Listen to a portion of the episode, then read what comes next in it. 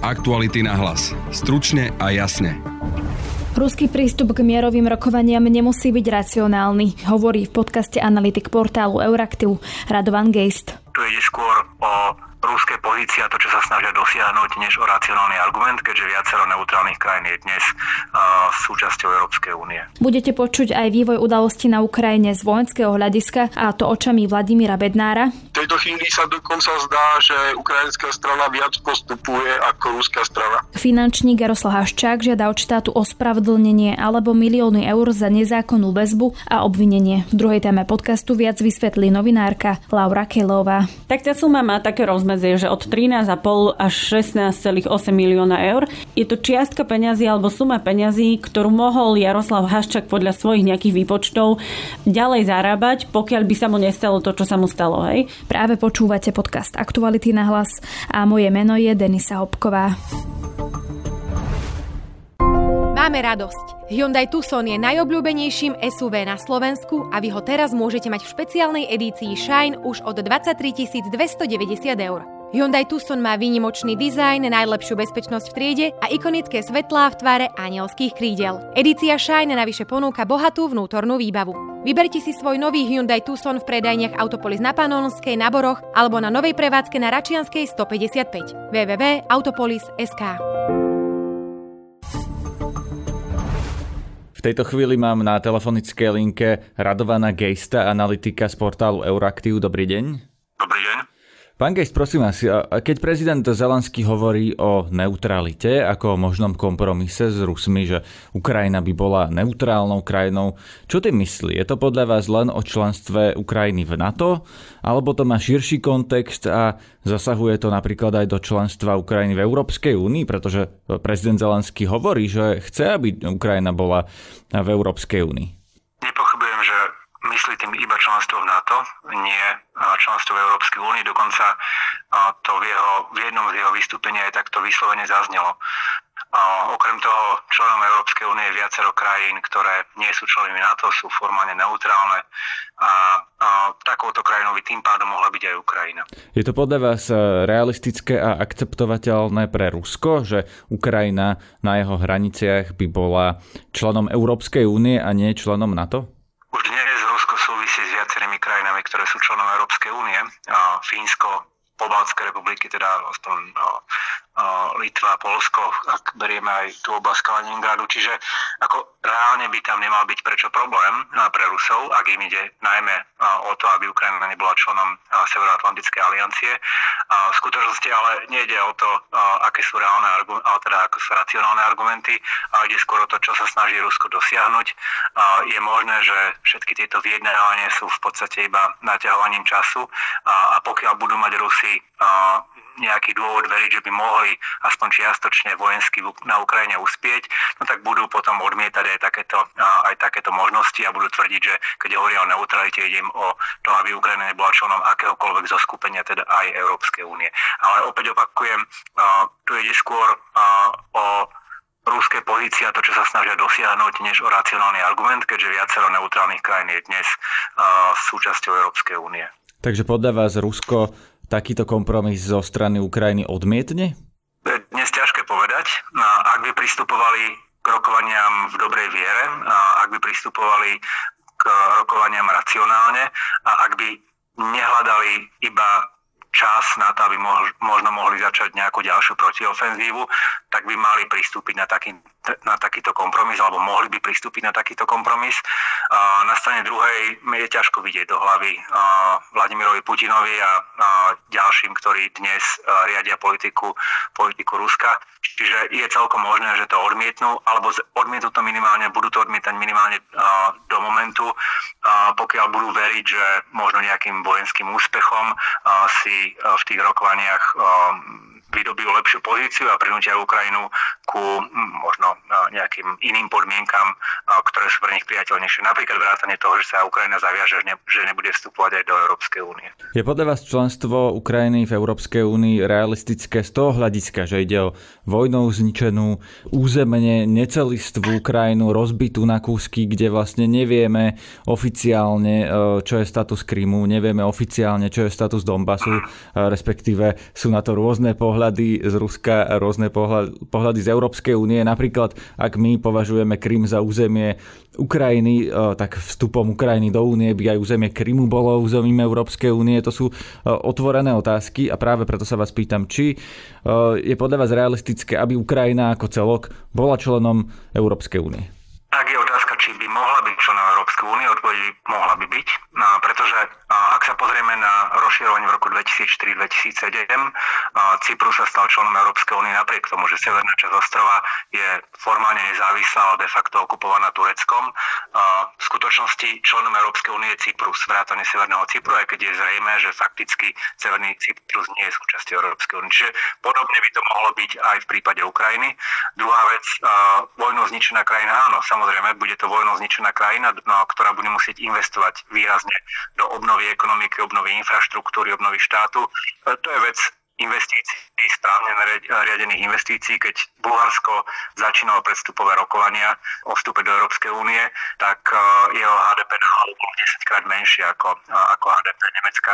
Čiže bol to obrovský priepasný rozdiel, stále je ten rozdiel priepasný, veľký, ale už je o mnoho nižší. Čiže ak berieme vstup do Európskej únie ako nejaký proces, ktorý bude trvať pravdepodobne niekoľko rokov, možno až 10 rokov, tak toto obdobie dokážeme využiť na to, aby Ukrajina bola možno aj ekonomicky zrekonštruovaná ako štát, napriek tomu, že sa môže stať, že niektoré oblasti, ktoré sú oficiálne ukrajinské, bude kontrolovať Rusko. V tejto chvíli mám na telefonické linke Vladimíra Bednára, ktorý hodnotí inváziu Ruska na Ukrajine z vojenského hľadiska. Dobrý deň. Dobrý deň, prajem. Pán Bednár, tak čo je vlastne nového, čo sme sa dozvedeli po víkende? Začneme asi tým, že Rusko tvrdí, že sa bude zameriavať na Donbas, ale zároveň bombarduje Lvov. Ako to čítate vy?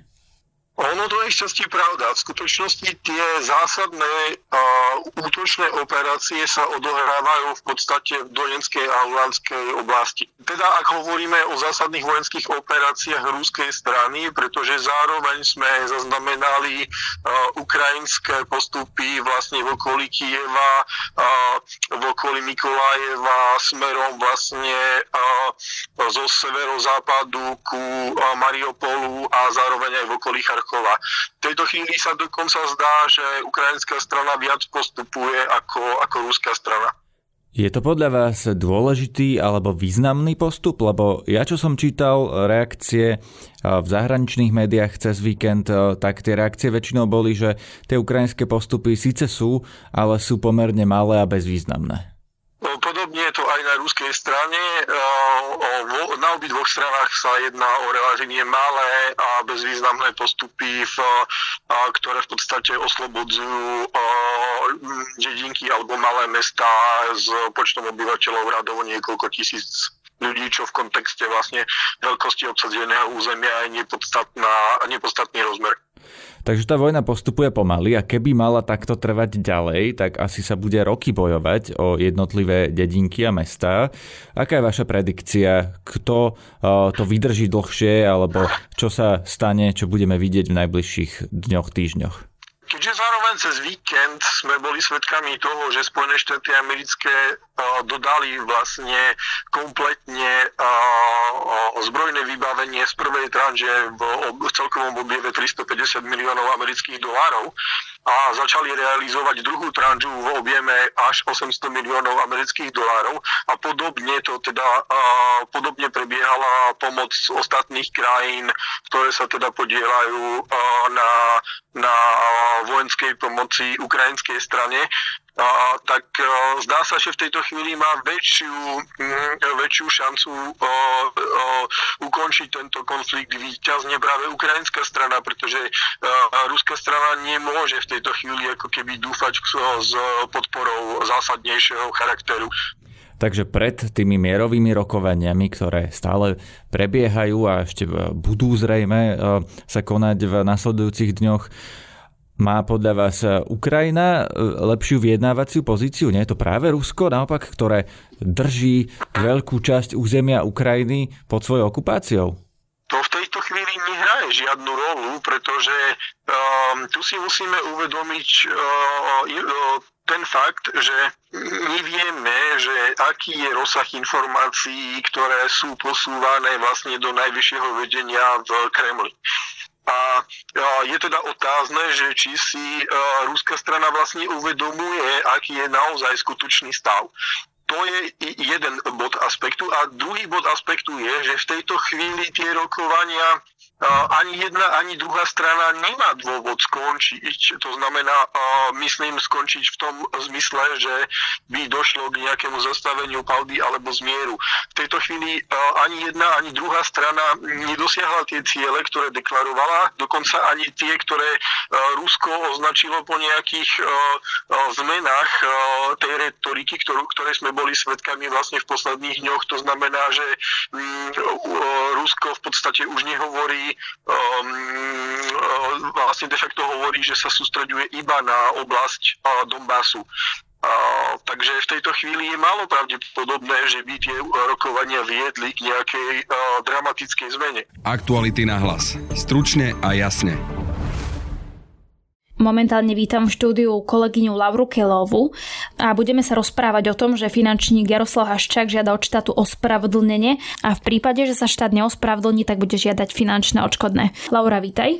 Dobrý deň, ahoj. Za čo presne chce teda Jaroslav Haščák, aby sa mu ospravedlnil štát? Finančník Jaroslav Haščák, ako vieme, bol v minulosti obvinený a neskôr po 8 mesiacoch generálna prokuratúra vlastne jeho obvinenie alebo to samotné uznesenie, ktorým ho obviňovali, zrušila, a to preto, že tvrdí, že bolo nedôvodné. No a vlastne Jaroslav Haščák sa domnieva, že tým, že bol nezákonne stíhaný, takže mu vznikla akási škoda, či už taká reálna, že nemohol pracovať alebo teda prišiel o prácu, vzdal sa jej, ale aj taká nemajetková, teda skôr by som povedala, že taká nejaká morálna alebo mentálna škoda. Takže za toto celé, plus teda trovy konania, to sú nejaké výdavky na právnikov, tak za toto celé vlastne si myslí Jaroslav Haščák, že mu vznikla škoda a že tú škodu spôsobil štát, konkrétne polícia, súd, prokuratúra. A dáva teda ako keby štátu na výber, že buď sa mi ospravedlňte, aby to malo nejaký taký, ako som spomínala, aj morálny efekt vo vzťahu aj k verejnosti, alebo teda si bude žiadať tie peniaze súdnou cestou. To asi nie je niečo neštandardné, že by sa to nikdy na Slovensku nestalo. Ako by si vysvetlila ľuďom, prečo vôbec píšeme o tom, že Haščák žiada od štátu ospravedlnenie? Tak určite v prvom rade je to zaujímavé alebo teda hodné pozornosti verejnosti, pretože je to práve Jaroslav Haščák. A vieme, kto je Jaroslav Haščák, že tu pôsobí ako keby na poli podnikateľských kruhov veľmi dlho. Spája sa vlastne aj s kauzou Gorila, ktorá vlastne dodnes nie je nejakým spôsobom vyšetrená, s ktorou sa vlastne aj spájalo to jeho stíhanie. Len v krátkosti poviem, že Haščák bol obvinený za to, že údajne v minulosti zobchodoval nejakým spôsobom tú nahrávku Gorila a že cez fiktívne zmluvy takýmto spôsobom ako keby vyplatil alebo odkúpil túto nahrávku. Ale to celé vlastne sa skončilo tým, že generálny prokurátor Maroš Žilinka rozhodol, že to stíhanie bolo nezákonné. A áno, máš pravdu, že určite sa v minulosti a zrejme aj v budúcnosti diali a dejú a budú diať nejaké nezákonné stíhania, ale to, čo ako keby robí týmto príbehom hodným verejnosti a teda pozornosti verejnosti, je práve tá osoba Jaroslava Haščáka, že vieme, že to bol vplyvný podnikateľ, že sa zrejme teda aj poznal s nemálo politikmi a tak ďalej, takže je sama o sebe jeho postava výrazná, o to viac, že po vražde Jana Kuciaka a Martíny Kušnírovej sa vlastne jeho meno výrazne začalo spájať aj s Marianom Kočnerom, pretože sa napríklad odhalili tie SMS-ky medzi Haščákom a Kočnerom. Musel vlastne potom priznať a napokon aj pre náš portál Aktuality.sk vtedy dal taký exkluzívny rozhovor, kde rozprával o tom vzťahu s Marianom Kočnerom. Podľa čoho Haščák vyčíslil tú škodu, ktorú žiada od štátu? V prípade, že sa mu teda samozrejme neospravedlní. Tak tá suma má také rozmedzie, že od 13,5 až 16,8 milióna eur. No a čo je to za suma? Tá suma sa skladá ako keby z troch takých častí. Jedna sú trovy konania, teda nejaké výdavky na to, že ťa niekto zastupuje počas stíhania a tak ďalej. Druhá časť je vlastne ušlý zisk a teda je to ako keby Je to čiastka peňazí alebo suma peňazí, ktorú mohol Jaroslav Haščák podľa svojich nejakých výpočtov ďalej zarábať, pokiaľ by sa mu nestalo to, čo sa mu stalo. Hej? Čiže on tvrdí, že pokiaľ by ho polícia neobvinila, nestalo sa mu to, že skončí na mesiac a niečo vo väzbe, keby neprišiel o prácu, neprišiel o pomerne teda významné postavenie v skupine Penta, taktiež bol zamestnaný v Penta Investments a podobne. Čiže ak by sa toto celé nedialo, tak Jaroslav Haščák vyčíslil, že za to obdobie nezákonného stíhania, za tých 8 zhruba mesiacov, by dokázal vlastne zarobiť zhruba tú čiastku od 13 do 16 miliónov eur. A potom je tam ešte tretia časť a to je tzv. Nemajetková újma. A to sú presne tie veci, ktoré som spomínala na začiatku. To je niečo, čo sa človeka ako keby morálne, mentálne, duševne, psychicky dotkne. A to sú veci, ktoré sa na jednej strane ako keby asi na prvé počutie nedajú vyčísliť, ale predsa len existujú nejaké mechanizmy, podľa čoho sa vlastne vyčísľujú tieto nemajetkové újmy. A túto časť vlastne vyčíslil Jaroslav Haščák aj so svojimi advokátmi na zhruba výšku 32 000 eur. A to sú veci, ktoré jemu ako keby poškodili. Či už je to reputácia nejakým spôsobom, alebo to, že vlastne novinári ho odfotili z prievodiku kláčov, alebo to, čo zažíval počas väzby. My v tejto chvíli ešte nevieme, ako sa zachová štát, ale ako by vyzeralo také ospravedlnenie štátu. Ako by takéto ospravedlnenie vyzeralo, priznám sa, že neviem, ale predpokladám, že ak by to aj štát k takému niečomu pristúpil a povedzme by sa listom ospravedlnil Jaroslavovi Haščákovi, tak predpokladám, že by to potom vlastne jeho právni zástupcovia asi aj komunikovali vo vzťahu k verejnosti. Čiže ak by sa takéto niečo udialo, určite sa o tom dozvieme aj prostredníctvom médií. Ale či takéto ospravedlnenie vyzerá, že je to formou listu, predpokladám, tak samozrejme, že musela by byť na to nejaká akože oficiálna odpoveď. Tak ako je oficiálny ten jeho list, alebo teda táto jeho žiadosť, tak takisto by asi zrejme pristupoval oficiálne aj štát. Dá sa vôbec povedať, že ako sa možno zachová štát, či sa ospravedlní alebo nie, či sa v minulosti stalo, že štát sa ospravedlnil za takéto pochybenia? Neviem na toto úplne odpovedať, ale my sme sa inak na to potenciálne ospravedlnenie už pýtali práve prokurátora Ondreja Repu na špeciálnej prokuratúre, keď sme s ním, myslím, v januári mali rozhovor a už tá požiadavka ako keby, že ospravedlnite sa mi za nezákonné stíhanie, už to lietalo vo vzduchu, myslím, že už to medializoval Jaroslav Haščák. A vtedy vlastne ako keby tak veľmi okrajovo alebo vyhýbavo vtedy prokurátor povedal, že toto bol jeho právny názor a on si za ním stojí a zároveň rešpektuje rozhodnutie generálnej prokuratúry. Čiže z tej jeho odpovede ja som nemala úplne ako keby pocit, že by si tam niekto na prokuratúre teraz ako sypal popol na hlavu. Jednoducho bol to ich právny názor a zrejme sa takéto situácie proste na Slovensku a v živote stávajú, že právny názor prokuratúry alebo polície je iný ako povedzme potom nejakej vyššej inštancie alebo súdu. No dobré, ale teraz keby sa štát neospravedlní, predpokladám, že teda prebieha nejaký súd a aj tá suma, ktorú hovorí Jaroslav Haščák alebo vyčíslil si, v konečnom dôsledku súd môže povedať, že je to oveľa nižšia suma. Áno, určite súd môže napríklad len minimálnu časť z tohto uznať alebo môže súd povedať, že priznáva len, povedzme, ja neviem, 3 vykonania alebo čokoľvek z tejto sumy a povie, že viac teda podľa jeho zistení a podľa jeho mienky Jaroslav Haščák si ako keby nemôže nárokovať. Takže áno, to neznamená, že by mu súd teraz musel odklepnúť nejakú takúto závratnú sumu. Tá suma je závratná, lebo je tam započítaná práve tá časť, ktorú Jaroslav Haščák podľa vlastných výpočtov mohol zarobiť, keby nebol stíhaný, ale to neznamená, že rovnakú kalkulačku by použil aj súd. Haščák sa vzťažuje aj na podmienky za mrežami. Mm-hmm. Možno keby si vedela poslucháčom opísať, že čo všetko tam spomína. Tak Jaroslava Haščáka zadržali v deň, keď prišiel na políciu len obyčajne v úvodzovkách vypovedať a takmer 3 dní najprv strávil v tzv. CPZ-ke, celá policajného zaistenia a už tam sa sťažovalo, že vlastne bolo tam stále zasvietené svetlo, že tam nemal prístup myslím k obhajcovi, aby sa poradil, že sa nemohol naraňajkovať predtým, ako išiel vypovedať na súd, ktorý rozhodoval o jeho väzbe. No a potom vlastne ten samotný pobyt za mrežami, teda vo väzbe, vo ústave na výkon trestu a na výkon väzby, tak tam opisoval tie podmienky. Pre mňa ako keby tam až tak veľa nových vecí nezaznelo, lebo na tie veci, ktoré sa sťažujú bežní väzni alebo stíhaní ľudia, tak na tie sa podobne sťažuje aj Jaroslav Haščák. Či je to napríklad kontrola počas noci, že mu zasvietili svetlo, že buchli dverami a teda skontrolovali, či spí alebo nespí. Dialo sa to o to viac, že vlastne v tom čase prišiel o život aj Milan Lučanský. Čiže bola kontrola týchto väzňov, aby sa takáto situácia neopakovala. Alebo napríklad sprcha, hej, ktorá je bežne minimálne dvakrát, Jaroslav Haščák ju mal 3-krát do týždňa. Alebo vychádzky, že mal nárok, teda že mu povolili iba hodinovú vychádzku. Ďalej sa sťažoval na tvrdý matrác, že mal vlastne nejaké problémy s chrbticou. Alebo napríklad, že nemal štandardný príbor, ale iba lyžicu. Čo to ukáže o celom tom prípade, ak si pamätáme pár mesiacov dozadu, ako po Jaroslava Haščáka prišli kukláči? Vlastne na konci toho možno to dopadne tak, že Jaroslav Haščák, dajme tomu, dostane od štátu 16 miliónov eur. No ako môže to dopadnúť aj takto, aj keď nepredbiehala by som. Ale skôr si myslím, že ako keby môže to byť v úvodzovkách na niečo dobré.